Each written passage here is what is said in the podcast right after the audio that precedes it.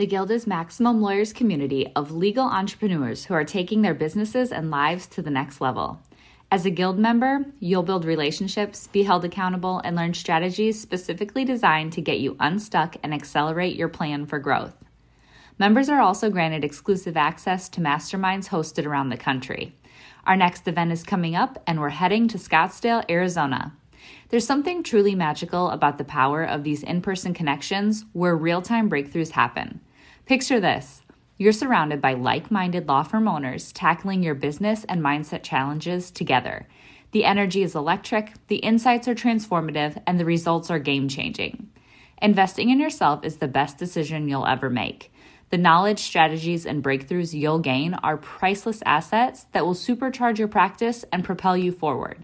Join the Guild and secure your ticket to Scottsdale at the best possible price by visiting Max Law Events dot com. In today's episode, we're sharing a presentation from MaxLawCon twenty twenty-one. Keep listening to hear Marco Brown as we share his talk, Your Number One Job, Get Paid. You can also head to the Maximum Lawyer YouTube channel to watch the full video. Now to the episode. Run your law firm the right way. The right way. This is the Maximum Lawyer Podcast. Maximum Lawyer Podcast. Your hosts, Jim Hacking and Tyson Mutrix. Let's partner up and maximize your firm. Welcome to the show. First things first, thank you for being here. Thank you for taking the time to do this, to come here, to spend the money, to spend the time, to invest in yourself and uh, make your law firm better. Almost no attorneys in the United States do anything like this. So you're literally like the top one percent, zero point one percent. So you know, that is fantastic. So my presentation today is going to be about the number one change that I made that has transformed my life, my family, and my law firm. So I started my law firm in two thousand ten, and I did everything wrong. And uh, the first five years, I was isolated.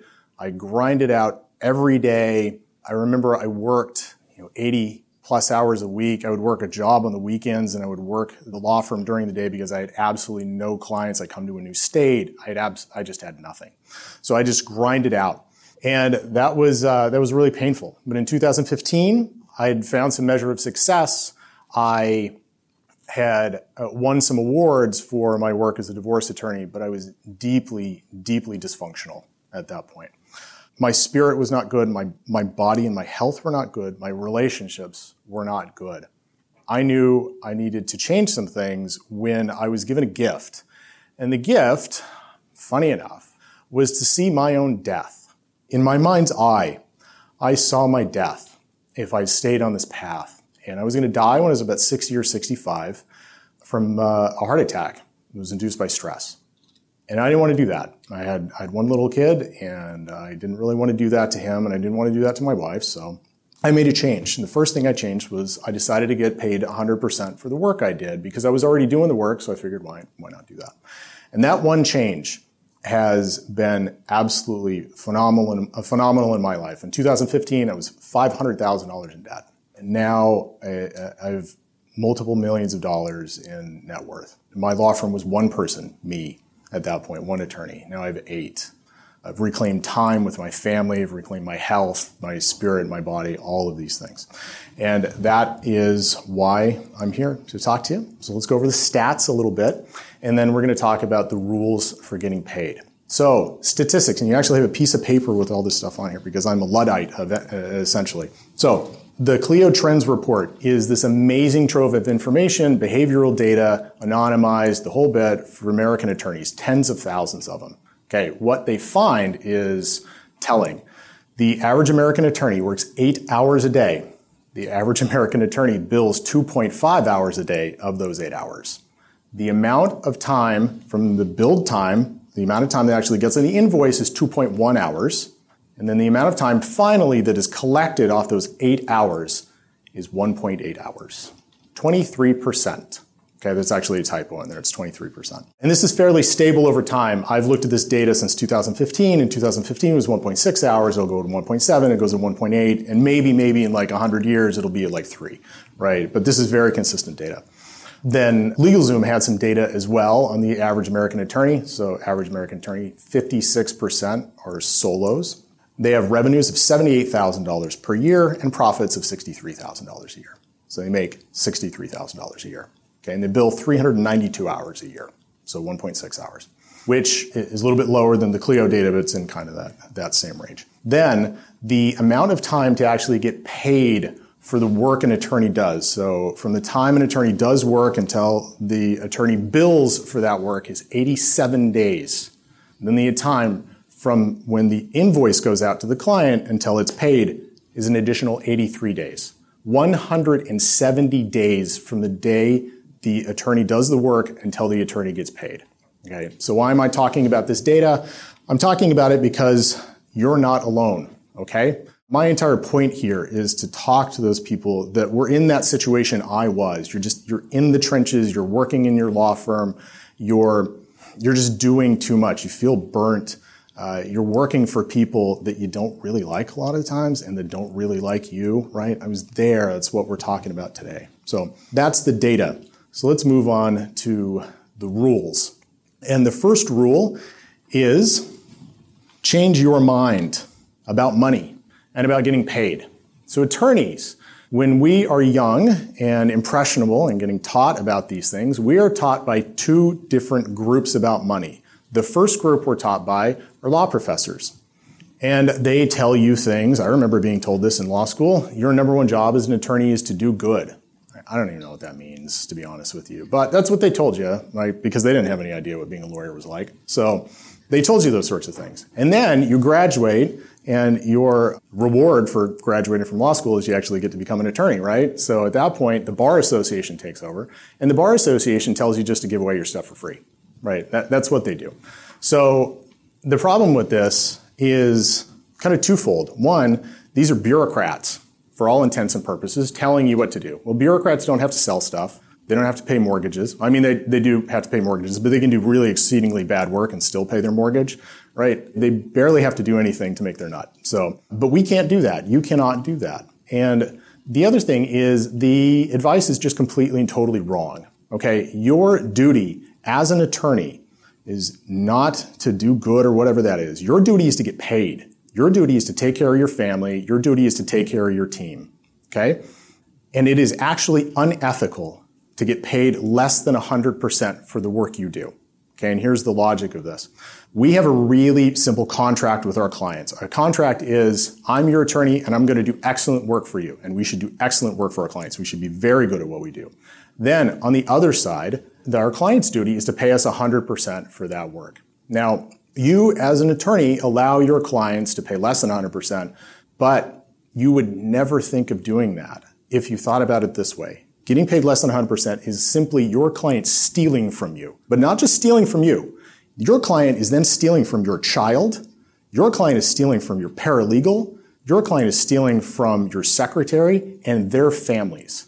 You would never allow your client to come in and take money from you or pick your pocket or pick your paralegal's pocket. But that is what you do every day when you don't get paid one hundred percent. It is unethical. It is unthinkable. Stop doing it. Get paid. Change your mind. Okay, then we have rule number two, which is bill regularly, at least once a month. So we look, you know, we, we heard about that data for getting paid. Once you get past about sixty days, like it's actually really hard to get paid on these invoices. So you have to bill at least once a month. And you can bill more than once a month if you want to. You bill twice a month. I have a very good friend that bills literally every Monday morning. She runs cards every Monday morning. I did that for a month in my law firm and people almost quit. Like it just did not work at all. Uh, so I bill once a month. So I, the way I do it is I get up at four a.m. and I bill everything. And it's done by the time I get into the office. And then everything goes out after that. So, but that's the commitment I have to make, is I have to bill once a month, okay? And that's what you have to do. You have to decide when this is going to happen and then get it done and get it out. If you don't, you're just not going to get paid, right? You're gonna you're gonna send an invoice that's two, three months, and your clients are gonna re- get really mad, and they're not gonna pay you.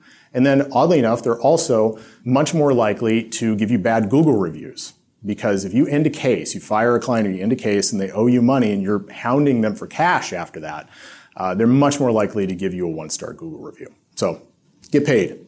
Bill regularly. Three, do not chase money. Money is a powerful, powerful motivator, perhaps the the, the most effective motivator for, for humans in a general sense. It's also a powerful diluter. Okay, uh, it deludes us into doing things that we really shouldn't do. So examples of chasing money: taking cases that aren't in your wheelhouse because you think you need money, discounting your hourly rate, discounting your, your retainer, doing, you know, a favor for a friend of a friend. And then the ultimate is not listening to your gut. You know, when you, when you have your gut tell you that you should not take this case and you think, ah, it'll be okay. Dude, it's never okay. Like, it's not going to be different this time. You're going to get screwed on that case. Listen to your gut. But, you know, this is it. You know, this is all chasing money behavior. And if you chase money, you're going to lose money on that case, and you're going to hate that case and hate that client. So don't chase money. Four, keep money in trust. Okay, this is the way normal attorneys bill. This is what, how they how they treat their retainers. So they take a retainer that says five thousand dollars, and then they get down to zero, and then they get in the negative, and then they get back up to zero, and then the negative, back back up to zero, and the negative. It's a terrible way to do it. Do not do this. Your relationship with your client changes fundamentally when they get into the negative, because you are no longer their attorney. You are their banker. Nobody likes their banker. I mean, our clients barely like us, right? They certainly don't like us when we're their banker. So what you need to do is you need to keep money in trust at all times. And this is how you figure out how much money you should have in trust, because that's always, that's always the question. Most attorneys just kind of make it up. You know, they talk to other attorneys and they do it. But this is how you're supposed to, you should really do it. Think about this. Your worst month as an attorney in a case costs how much, right? Like, like one hundred percent worst month where everything goes wrong. Ideally, you want that much in your retainer. But sometimes that's a little high, right? So for us, that'd be like ten thousand dollars, maybe twelve thousand dollars if everything goes wrong. That's just too high. So what you do is you back that off to like your ninety-fifth percent worst month. Okay, and that number is going to be much, much lower. So some things go wrong, but not everything, right? And you, you sit down and you figure out what that is. That becomes your retainer, okay? Of course, to do this, you actually need to know your numbers. So you need to sit down, get organized, figure out your numbers, set your retainer, and then it needs to stay at that level, not get down below zero. It needs to stay at that level, whatever it is, okay? So rule number five, if your client doesn't pay you or doesn't have money in trust, stop work, stop, not right now, stop, okay? This is maybe the hardest one.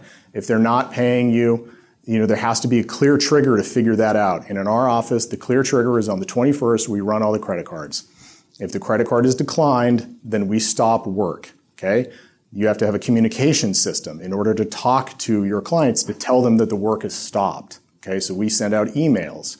We're going to stop work, pay us, we'll get back on the case, right? It's a little nicer than that, but that's pretty much what it is.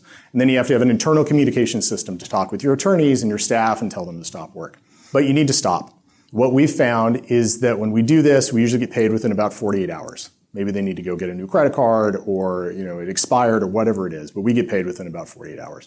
And you need to set a system up to do this. And some, there has to be one person in charge of the system. That person cannot be an attorney, because attorneys are terrible at this. So hire somebody to do this. And collections is that person's number one job. So if it's your paralegal, then your paralegal's number one job becomes collections, and then he or she can be a paralegal kind of on the side. But this has to be the number one job. Running your own practice can be scary, whether you're worried about where the next case will come from, feeling like you're losing control over your growing firm, or frustrated from being out of touch with everyone working under your license. The stress can be overwhelming. We will show you how to turn that fear into a driving force of clarity, focus, stability, and confidence that eliminates the roller coaster of guilt-ridden second-guessing and mistake-making to get you off that hamster wheel for good.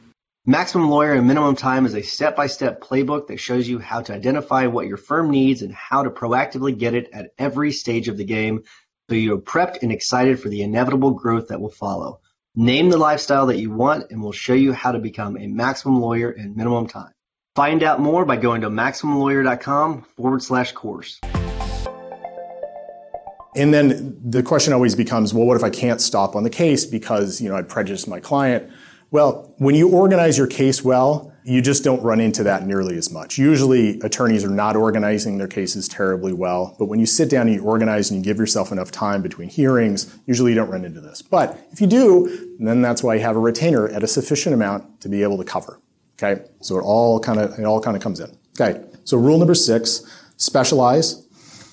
If you can, uh, if you're not in a rural area where you have to do multiple practice areas, you should do one thing, and that is it. One practice area, okay? If you're in a rural setting and you can't do that, you should do two things. Three things, I, I just don't think you're going to be good any more than three, and you're going to be lousy at everything. The reason that you specialize, you just do one thing, is because, one, you're just going to make more money, and we'll talk about that in a second. But two, you don't have to reinvent the wheel all the time. You don't have to think about these things. You become really excellent at this one thing, and that is it. Right? That's all you do. Like, I know divorce like brain surgeons know the brain, okay? I have absolutely no concept about a D U I. Like, I don't even know how to read a blood report. I'm totally ignorant. And I'm okay with that because I make bundles of money doing divorce, and that's all right. But on the money side of it, uh, you just command more money. And we know this because we can look at doctors. So a general practice doctor, a family doctor in the United States is going to make about one hundred fifty thousand dollars a year.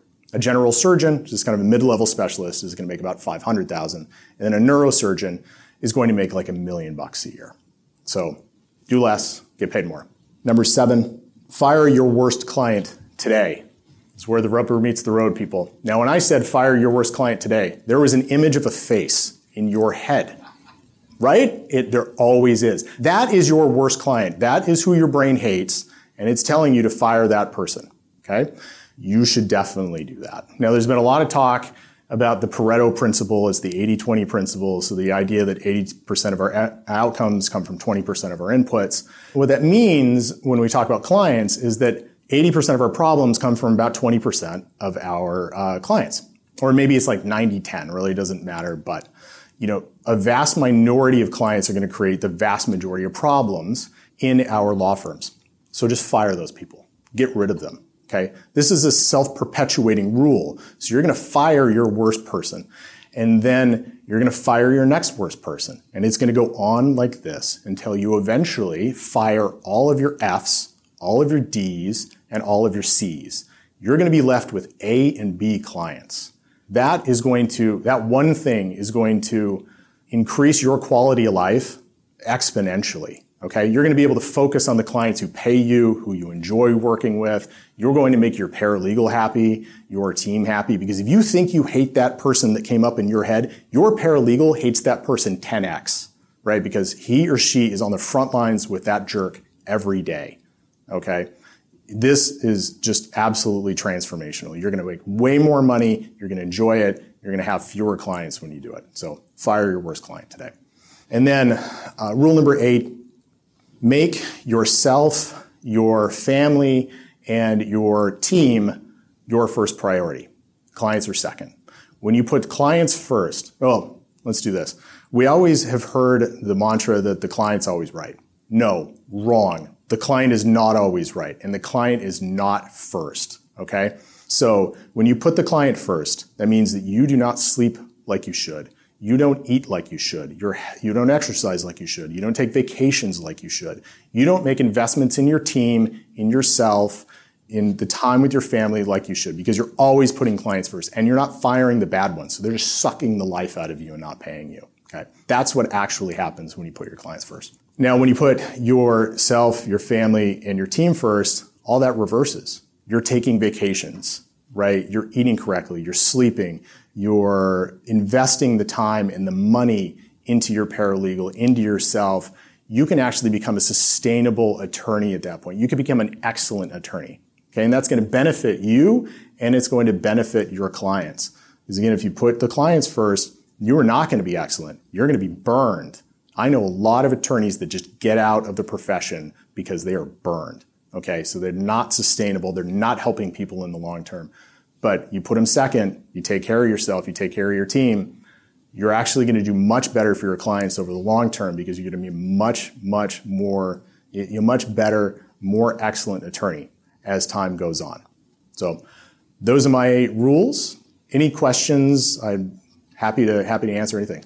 Yeah. Do you require all your clients to keep a credit card on file? On file, yeah. So this is great. So when I say always have money in trust, what you should have is an, is an evergreen retainer. So say that your retainer is five thousand dollars. What ideally you need to do, and I think you can do this in almost every state with the exception of maybe Ohio or something, is keep a credit card on file, and then you take out the money in the beginning of the month, and later on in the month, you you build a credit card and you get it back up to five thousand dollars, right? So that is absolutely how you should do it, yes. You can push back with clients to keep the card on file, or is this part of the sales intake process? To... They give me money, like they like I tell them to give me money. No, that's a sales, that's a good question. It's a sales problem. Like if you get pushback on that, they don't understand the value of what you're doing for them, and that's a sales problem. You need to fix it. But no, I don't get pushback on it. What tool are you using to keep the card on file over time? Is that LawPay or? Oh, we just have them physically fill out a form. And then we run everything through LawPay. Yeah. So LawPay will actually, they, they will actually keep the information. So, and if anybody wants like my retainer and, and that form, just email me. I'm happy to email it to everybody here. Yeah, Devin. So um, LawPay just launched card vaults, and that might answer that problem today. My question for you, Marco, is when you have these credit cards on file, I just think that my clients are going to switch credit cards and max out their cards. They're forced, sorry, we always have my intention this time. How much of the time is that working for you to have the card on file that actually works? And we don't get that, who is this crazy law firm charging money? My cards always get declined. Oh, I they. Yeah, they never they never get declined. Like ours never get declined. So I, I just I just don't have that problem very often. Usually, what happens is the card will be expired and we'll have to get a new card or something. But again, like you have a sufficient amount in trust, so if something like that does happen and it doesn't you know, doesn't re-up, then you just get out of the case. Yeah. A client with a receivable about four thousand dollars that really works since June. He's burned through his retainer fees. Yeah. It can be twenty grand. I'm about to hit some high-intent discovery that's going to cost me ten G's a month. How do I switch his mindset from it's not okay to pay me a thousand bucks a week to get your shit under control and do everything? How do I flip his mindset? You tell him that? I mean, seriously, no, just sit down with him and say, hey, look, this is what this this is what's going to be required, and I want to help you with that because I'm totally on your team. But if you don't want to do this my way, then go find somebody else, and here are some names. Yeah. So, Marco, you know, I have, I have a. Uh, decent size from different area of practice with some of them were competitors in Orlando. Um, I agree with some of the things that you're saying. Mm-hmm. First of all, you don't need, we have an added to our firm, we represent you, you're a criminal client, you become a criminal if you don't pay us. Yeah. There's a constitution, but it stops if you stop paying us. So yeah. I get it, because you know, like, and my wife who's a lawyer, you know, if a cool contract comes out for a house, we don't pay, they don't do the job. Yeah. Just so you guys know, like, think about all the service providers. They will not come in for two hundred bucks. You don't pay them. When we sit there with a criminal client like, oh, you can't make your two hundred dollars payment, or your five hundred dollars payment. But, and I do, and what you said about, you know, being the best, I used to disagree with you. We used to scale our criminal practices. There's more people getting divorced in money than people who are getting charged in money. But yeah. I do think if you're going to make those investments in your team, and investments in collecting money, and you actually have lawyers that are established and stay with you, I think you are right. I got over that middle-class mindset last year. Now we're like increasing our prices across the board. We're still scared, though. Yeah. He's my competitor right down the block. He may be as expensive as I or more. In fact, he used to be more. And I'm like, why is he charging more? Yeah. And so, but it's still difficult in our practice. We, we struggle with it. I have a ninety-six percent collection rate. For a criminal lawyer, that's pretty good, but it's still yeah, it's great. really, really hard. And I, I don't know if there's a secret sauce you could tell us, but like, because I, I, I'm all sold out on, you know, I went through what you did, I'm a little older than you, years ago, the same kind of story, but we still struggle with that because there's not enough estate planning lawyers, family lawyers, you know this, right? Your husband, you guys got into P I because of that. It's a small subset of people that have that tremendous amount of money. Yeah. And even if you say we'll be the top two guys in Orlando, uh, we have friends that do that, there's still not that many people that have that money. More people get divorced and get arrested, unfortunately, that have a lot of money. I mean, and so I, I, I'm just trying to like, I'm, we're listening to you. That's why we came here. Yeah. Your stuff is good. It reinforces that we're doing the right thing. We'd say don't chase money. Also, um, we were thinking about Florida, we stopped working, but the client can file a more complaint even if we organize their file. Systems have set up stuff. We worry about that all the time. You're not yeah. going to have an office conference with us. We're filing a motion to withdraw. We still represent them. So is there a way you'd advise us on that? Like, we're going to file that motion to withdraw right away. You have an office conference next week, but you didn't make the payment. Yeah, the way I tend to think through this, and every state's going to be different. You have to sit down and figure out how to do this. But the, the way we do it in Utah is we just kind of space these things out. So we give ourselves enough time that if they don't pay, we can actually get out. So we can always get out with thirty to forty-five days notice to the court. Okay, but we can automatically get out in Utah unless there's a hearing coming up. But we always we always have that amount of time. We always give ourselves that amount of time. So you just have to like figure out your cases and then space them out sufficiently. You're not going to run into this problem nearly as much, but it's going to be different in literally every state and e- even within states, right? Some judges will let you out on criminal cases. Some judges won't let you out, and you have to adjust based on that. I just want to, like, I have a suggestion because I got out of, like, keep that. I got out of criminal defense also because Bill's one of my biggest contenders. Mm-hmm. But one thing that we did a lot is we have to sign a motion to withdraw, uh, consent, motion withdraw up front. And then if their yep. credit card was declined, it was filed. And then a judge is more likely to sign it because there's a consent in the file. Good. Especially after having a kid. I got pretty savage about it. They'd be like, oh, I got to buy Christmas presents for my kid. And I'd be like, you know who's getting, not getting Christmas presents? My kid. Because yeah. none of you guys are paying. Exactly. There's, and so I just withdraw. Yeah, there's more than one way to skin a cat. You're going to have to figure it out in your state. I'm really sorry. I, I do want to comment on your credit card form. Uh, we also store credit card information, but we don't store the last four digits. If mm-hmm. you are storing credit card information, especially in hard copy, you need to be sure that you're complying with the P C I standards. LawPay has a full course on that. Uh, Fine Law has a great article on it. Just literally Google P C I yeah. standards, because keeping credit card information, especially the full sixteen-digit card, can be considered illegal and a violation of Visa, MasterCard, and other. Yep. Good. Thanks, everyone. Really appreciate it. Thanks for listening to the Maximum Lawyer Podcast. Maximum Lawyer Podcast. To stay in contact with your hosts and to access more content, more content. go to Maximum Lawyer dot com. Maximum Lawyer dot com. Have a great week and catch you next time.